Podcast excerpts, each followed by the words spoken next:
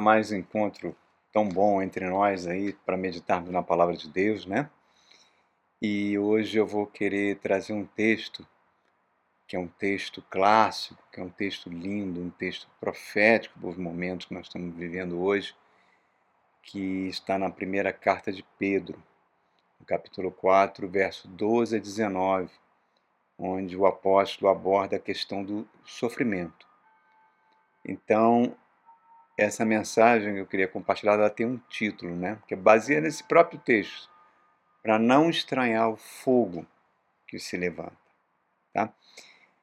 Por que, que esse texto ele é sempre atual e profético, né? Porque toda hora nós estamos sendo surpreendidos, né?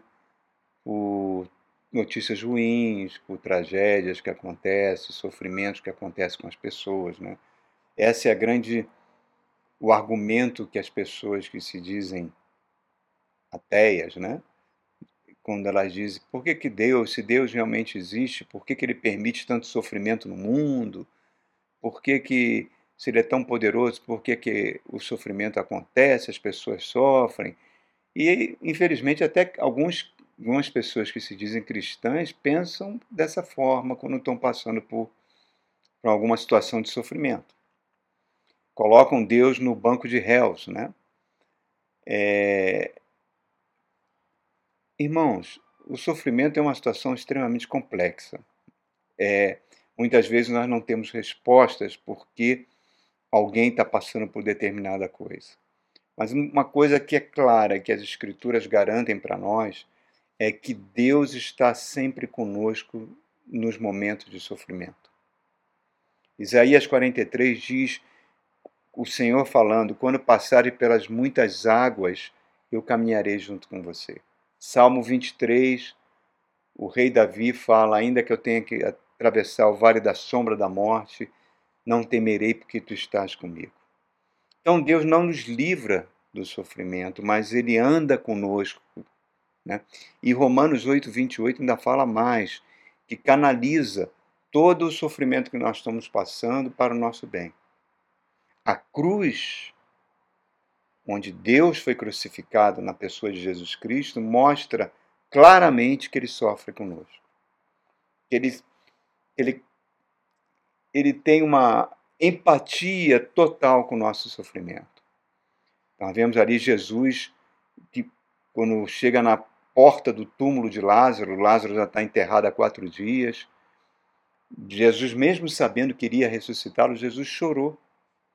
Jesus chorou quando entrou montado num jumentinho e viu a cidade de Jerusalém. Chorou porque viu que daqui a que 30 anos depois ela seria completamente destruída pelos romanos. Então, irmãos, é, o sofrimento ele existe, ele está presente, mas Deus também está presente conosco. Nós vemos o apóstolo Paulo, que um homem que foi usado profundamente por Deus, tem um momento que ele está sofrendo, né? ele não especifica que sofrimento era esse, ele fala que era um espinho na carne, um mensageiro de Satanás que os bofeteava. Ele pede a Jesus três vezes para que aquele sofrimento fosse retirado. Jesus falou: Não, não será retirado, Paulo. Mas a minha graça se manifesta em você. O meu poder se manifesta na sua fraqueza. Então, não tem respostas simples para o sofrimento. Eu, muitas vezes, como pastor, quando eu vou dar um aconselhamento pastoral, às vezes o Espírito Santo revela no nosso íntimo o que está acontecendo com aquela pessoa. Muitas vezes a própria experiência pastoral ah, dá para fazer uma avaliação de algum desvio de conduta da pessoa que levou ela a passar por aquela situação de sofrimento, mas muitas vezes não. Muitas vezes tem pessoas que são fiéis, que buscam o Senhor, que servem no reino de Deus, que estão passando por sofrimento que às vezes duram até anos. O que, que a gente pode responder? Às vezes não tem resposta, a não ser abraçar, chorar junto, orar junto, ser solidário. Né?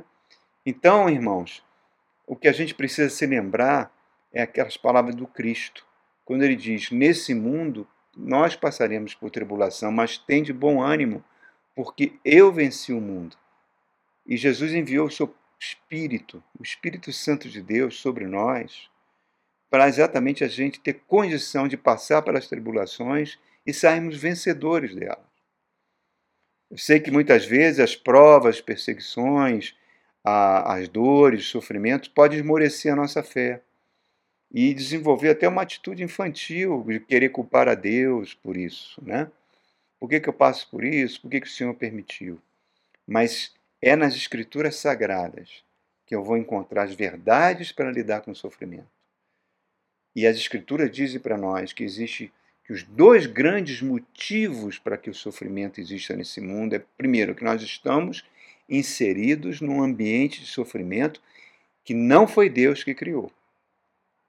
Foi o ser humano que criou com a ajuda dos espíritos malignos, dos espíritos que dominaram a mente de Adão e criaram todo esse sistema que nós vivemos. Então, é um poder maligno que controla a humanidade. Segundo a nossa própria natureza, que é pecadora, que ama pecar. E devido à nossa própria natureza, essa natureza pecadora que todo ser humano tem, tem duas consequências. Ou o ser humano é o agente causador do sofrimento, a própria pessoa que causa o sofrimento pelo seu pecado. Às vezes você vê dentro de uma família, um dos cônjuges tem um vício que que é um vício terrível que acaba desgraçando toda a família, ou alguém comete um adultério, levando a divórcio, levando a separação, prejudicando o futuro dos filhos, enfim, o pecado de alguém causou isso. Né? É você que vai num, numa agência bancária e está tendo um assalto, uma bala perdida te atinge. Quer dizer, o pecado de alguém trouxe uma consequência sobre a tua vida. Né? Você está pagando a expressão, pagando o pato pelo pecado dos outros. Outras vezes não, somos nós mesmos que causamos isso.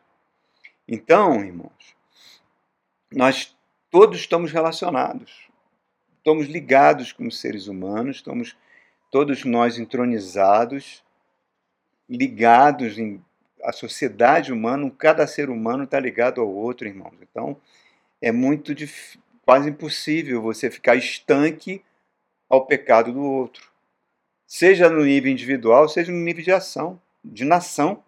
Né? Nós vemos aí esse problema gravíssimo do, do Hamas que atacou Israel, a, vê a guerra se aproximando, a população de Gaza numa situação de sofrimento terrível por causa da atitude daquele grupo que tomou aquela ação contra Israel, é os reféns de Israel, enfim, às vezes um pecado de um grupo faz que toda uma nação sofra.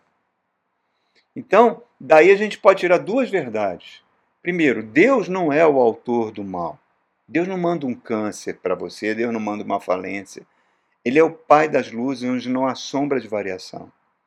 Quando alguém fala, ah, eu estou passando por esse câncer porque é a vontade de Deus. Não, isso é uma mentira, irmão. Deus não faz isso. Deus é bom, Deus é 100% amor.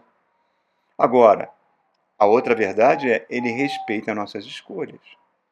Ele respeita o nosso livre-arbítrio.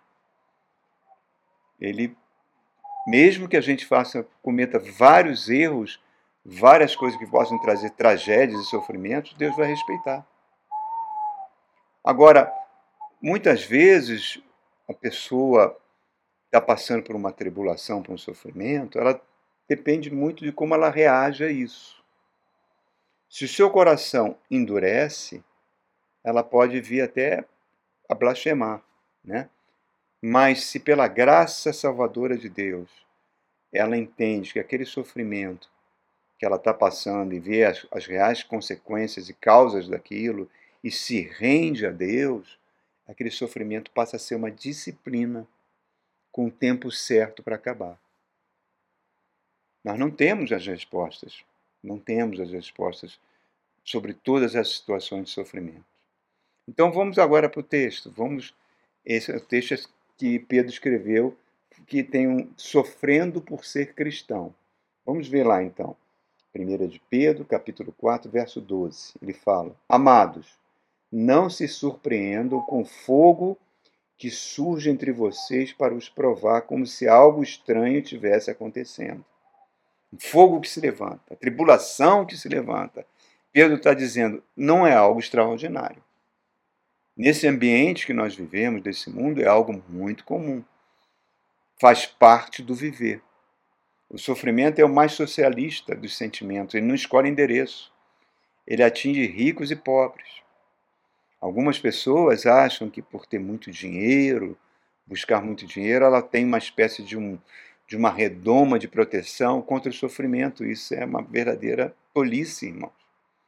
Eu tive a oportunidade de conhecer algumas pessoas com muito dinheiro que trocariam tudo para ter a saúde de uma pessoa que ganha salário mínimo, porque tem doenças no seu corpo ou na sua família que ele nem todo o dinheiro do mundo ele consegue trazer cura. Ou então ter filhos, ele daria todo o dinheiro do mundo para que os filhos não se envolvessem com drogas ou não cometessem suicídio. Ou então pessoas que que, que se arrependeram por trabalharem demais para ficarem conquistar riqueza, conquistar bens e deram pouquíssima atenção para o cônjuge ou uma pessoa da família, de repente essa pessoa da família, um ente querido partiu dessa vida e a pessoa sente aquele remorso por ter gastado grande parte da energia tentando ficar rico.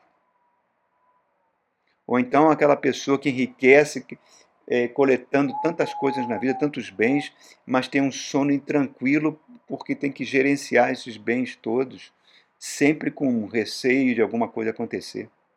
Jesus mesmo falou: não acumule tesouro nessa terra, onde o ladrão, o ladrão da economia, o ladrão físico mesmo, ou a traça, ou coisas que acontecem que fazem a economia quebrar, que podem devorar tudo que você acumulou, mas acumule tesouro no céu.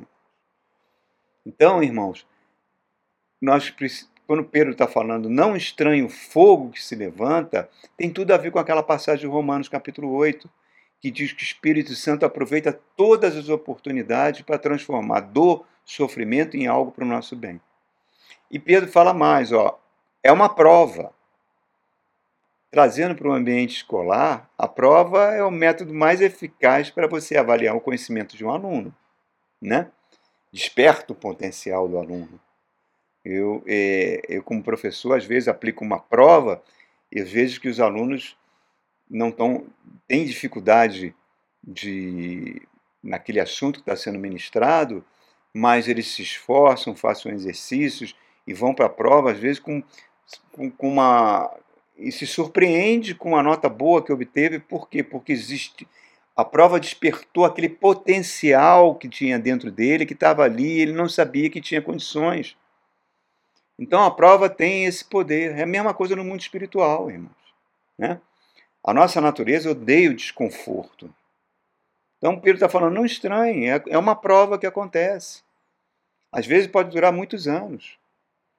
O rei Davi foi ungido por, por Samuel e para ser rei de Israel e não assumiu o trono no dia seguinte, não. Pelo contrário, ele ficou 20 anos fugindo do rei que estava no poder, que era Saul. José teve sonhos fantásticos, revelações fantásticas que as pessoas se curvariam diante dele, mas isso não aconteceu no dia seguinte, não. Ele ficou quase 30 anos na cadeia para ser o segundo homem mais poderoso do Egito. Ezequiel perdeu a sua esposa e teve as maiores revelações do Antigo Testamento. O apóstolo Paulo passou, foi preso, espancado, náufrago, apedrejado, mas recebeu as maiores revelações que estão no Novo Testamento.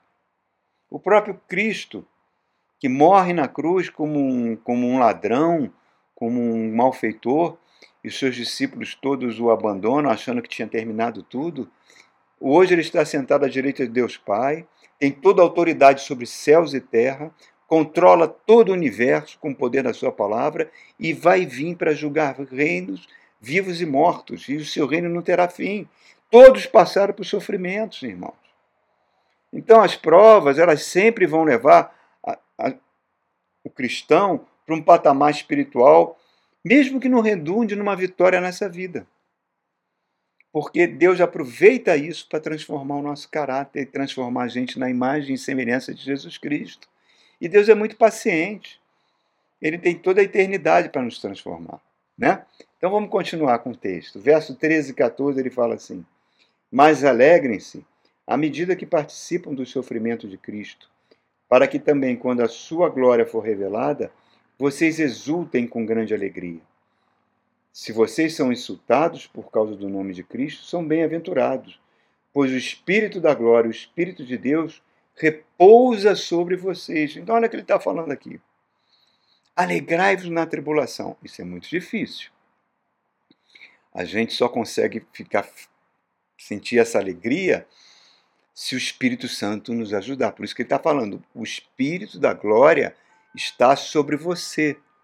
O poder de Deus está sobre você. Então você tem como produzir com a tribulação, ele diz isso em outra passagem, uma, aumentar a sua paciência, a sua paciência vai produzir mais perseverança e a sua perseverança vai produzir um caráter aprovado.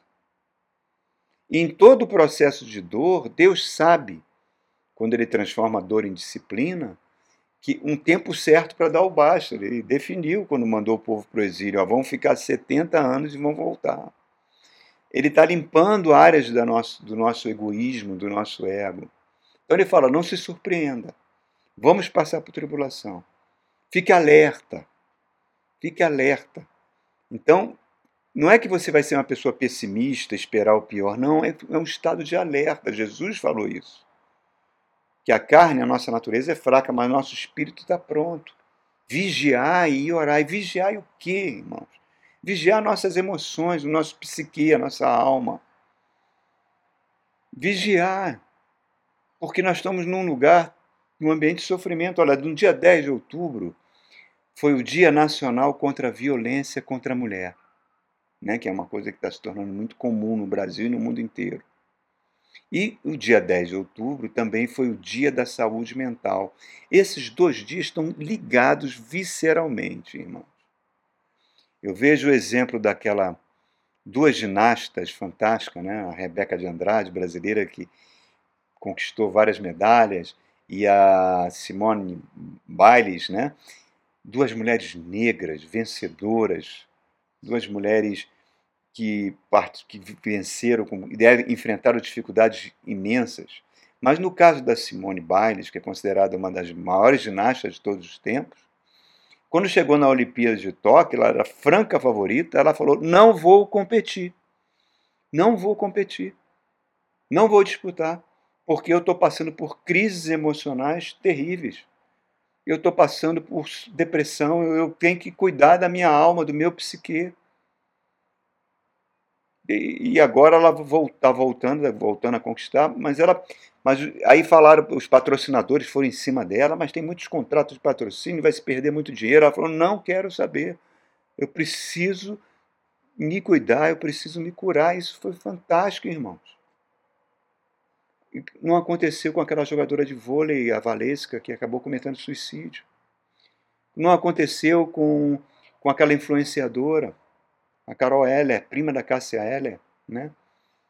que era uma grande influenciadora do movimento LGBT e que se converteu numa igreja. Um mês depois da conversão dela, ela cometeu suicídio. Então, irmãos, essas coisas são muito sérias. Nós não podemos varrer esses sentimentos para debaixo do tapete, não, nós temos que enfrentar negar esse tipo de sofrimento é tolice, porque às vezes é um nível de dopina, um nível de serotonina no cérebro que está baixo.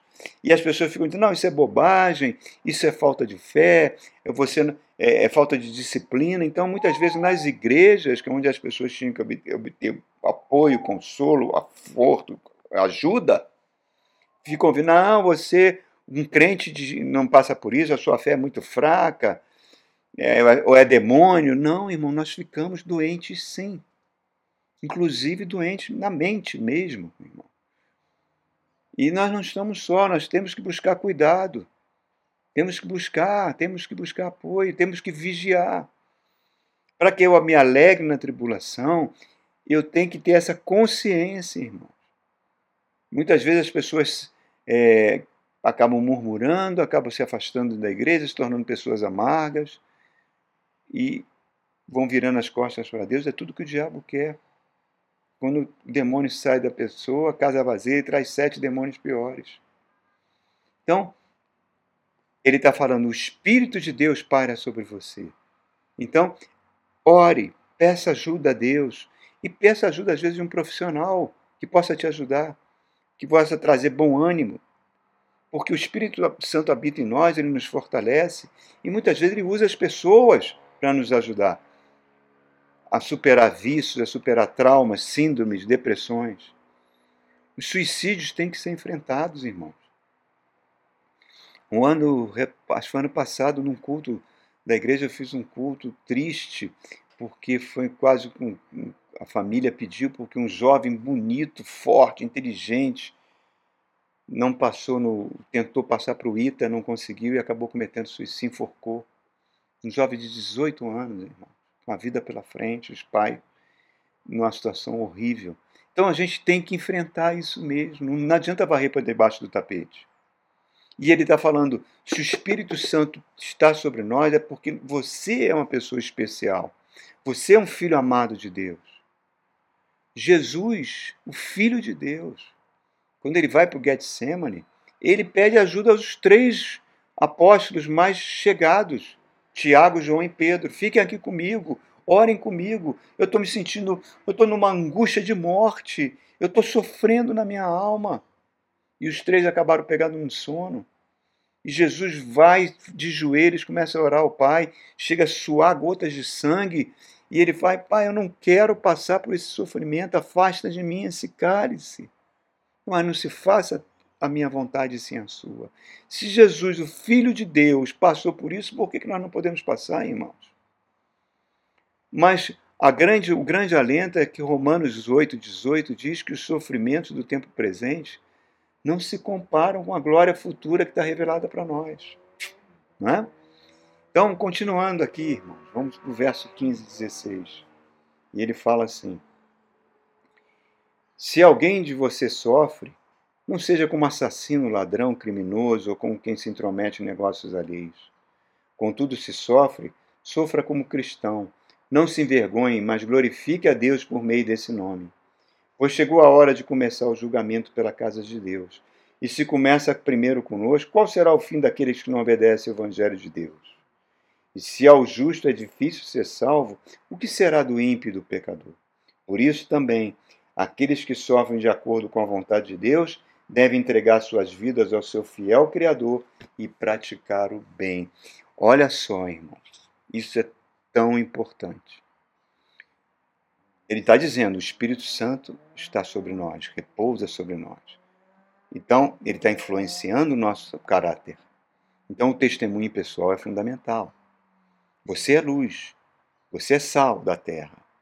Você vai atrair oposição das trevas, você vai atrair antipatia gratuita. Temos que viver a palavra de Deus, viver aquilo que nós pregamos, com temor e tremor diante de Deus. Eu me lembro que há uns 50 anos atrás, haviam lá no Rio de Janeiro, no subúrbio onde eu morava, haviam poucas famílias de protestantes evangélicos, né, que eram chamados Bíblias.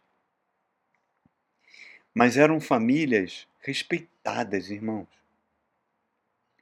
Me lembro que quando vinha o marido, normalmente indo para a igreja, com um terninho, com a esposa, levando os filhos para a igreja, a gente estava jogando bola, a gente parava o jogo para aquela família atravessar. Né? Havia um, um sentimento de respeito por aquela família. Isso mudou, irmãos. Mudou. Mudou. Não sei se é mensagens sobre prosperidade ou rádios evangélicas dizendo venha para Jesus e pare de sofrer, ou, ou, falta de doutrina, porque a doutrina verdadeira que nos fortalece, né? baseada na palavra para fortalecer o caráter, que não fortalece o caráter cristão. E hoje o mundo é. Antigamente a igreja dizia como o mundo devia se portar, agora é o contrário. É o mundo que diz como a igreja deve se portar. É o mundo que faz a igreja se envolver em alianças com políticos, a ter bancadas evangélicas, a ter marcha para Jesus com políticos subindo ao palanques. É, é mundo que, que pega pastores, reverendos, transforma em ministros corruptos, com propinas. Então, tudo isso nós estamos vendo nos últimos anos para cá. Empresários crentes desonestos, líderes evangélicos e negociatas políticas pastores que são pedófilos, abusadores. Eu conheci um colega que tinha uma empresa de crédito e ele falava: Olha, eu tenho que dar as taxas de juros nos empréstimos para os evangélicos são maiores porque eles são mal pagadores. Tem empresas que não contratam evangélicos, irmãos, porque são maus trabalhadores. Então, isso tudo mudou. O diabo ajuda a fazer, mas não ajuda a esconder. Isso tudo vem à tona. Então, o mau juízo, Pedro está falando aqui no verso 17, que vai atrair o juízo de Deus, que vai vir com disciplina. Não adianta fazer vigílias e campanhas com picaretagem, irmão. Não adianta. Nós temos que buscar para ficar de pé na presença de, de Cristo e não sermos reprovados. Estamos numa situação privilegiada, irmãos, que é o Espírito Santo nos ajudando a superar, a vencer as limitações. Deus está sempre querendo nos levar para patamares mais altos. Hebreus 11 fala dos heróis da fé, muitos que morreram, nem, nem viram a bênção na sua vida, mas diz que o mundo não era digno deles. Nós herdamos essa herança dos santos, irmãos. Então, nós estamos sendo preparados pelo Espírito Santo. E muitas vezes Deus usa o sofrimento para isso. Um bebê não herda nada. Nós somos co-herdeiros com Cristo. Então temos que ser maduros na fé. Deus quer que nós sejamos filhos confiáveis, que nós refletimos, que nós que seja um reflexo do caráter de Deus o nosso caráter, porque um dia nós vamos julgar os anjos, nós vamos reinar com Cristo. Então, as provas, quando vierem, que a gente encare isso com humildade, com dependência de Deus, porque o sofrimento vai nos tornar pessoas mais solidárias, gente, mais um tipo de gente que Deus gosta, né? mais cristão, menos egoísta mais solidário com quem sofre. Jesus diz: Eu tive fome e você me deste de comer, eu tive sede e você me deste de beber, eu estive nu, você me vestiste. Porque às vezes a solidariedade humana vem e Deus usa isso. Então, muitas vezes nós vamos sair melhor de uma situação de depressão, de, nós vamos sair melhor de uma situação de sofrimento. Por quê? Porque o Espírito Santo está conosco, está nos fortalecendo. No Apocalipse, nas cartas às igrejas do Apocalipse, Jesus diz: Ao vencedor darei. Vencedor é esse que, que, que entende que o Evangelho é porta estreita, é caminho apertado, mas ele não se corrompe. Não se corrompe, irmãos. Ele vai até o final. Aí nós vamos receber um selo de aprovado. E saber que as provas, por mais dolorosas que elas sejam, têm um tempo para acabar. Eu encerro essa meditação, irmãos, trazendo o exemplo do apóstolo João. O apóstolo João foi o último dos, dos, dos 12 apóstolos do Cristo que morreu, né? Morreu com a idade acima de 100 anos, morreu velhinho, como Cristo profetizou, falou que aconteceria. Quando, falando um pouquinho da história na época, o primeiro imperador que perseguiu os cristãos e fez barbarismo com os cristãos, crucificou a Pedro, decapitou a Paulo foi Nero, no ano 67. Incendiou Roma, botou a culpa nos cristãos. Mas depois que Nero morre, quem assume o poder é o imperador Vespasiano, que era um general, era um militar. Inclusive estava numa campanha de guerra contra a Judéia. Ele vem, assume o poder, logo depois ele morre e mas o Vespasiano inicia a construção do Coliseu de Roma e o seu filho, o general Tito, que foi o que destruiu Jerusalém no ano 70, destruiu o templo, vem e assume o lugar do pai como imperador de Roma. E Tito depois morre e mais ou menos ali no ano 85 da nossa era, 95, o seu irmão Domiciano vai ser o imperador de Roma e Domiciano vai fazer uma perseguição sistemática, implacável contra os cristãos, querendo erradicar os cristãos da face da terra. Muito pior que a perseguição de Nero. E o último apóstolo vivo era João. Domiciano ordena a prisão de João e manda colocar João numa panela de azeite fervendo, irmãos. João é colocado ali e sobrevive, nada aconteceu com ele. Domiciano fica tão indignado que fala o seguinte: ó, manda ele para a ilha de Pátimos, trabalhar como escravo nas minas de sal. Era uma ilha inóspita, né?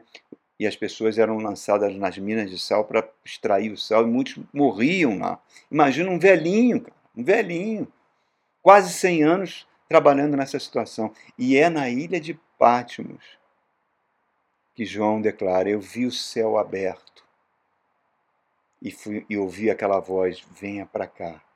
Ele vai receber as revelações do Apocalipse e vai escrever o livro do Apocalipse, irmãos.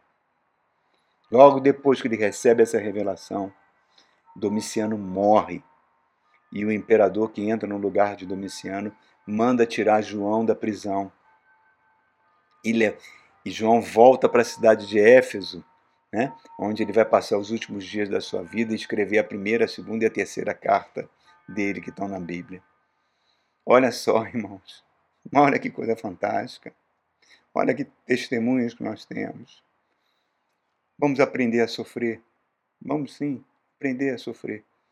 Aprender aquilo que Paulo fala para Timóteo. Sofre comigo, Timóteo, como um bom soldado de Cristo. Amém? Não estranhe o fogo que se levanta. Um grande abraço para você, queridos. Que Deus abençoe muito a tua vida. Até o nosso próximo encontro. Fique com Deus.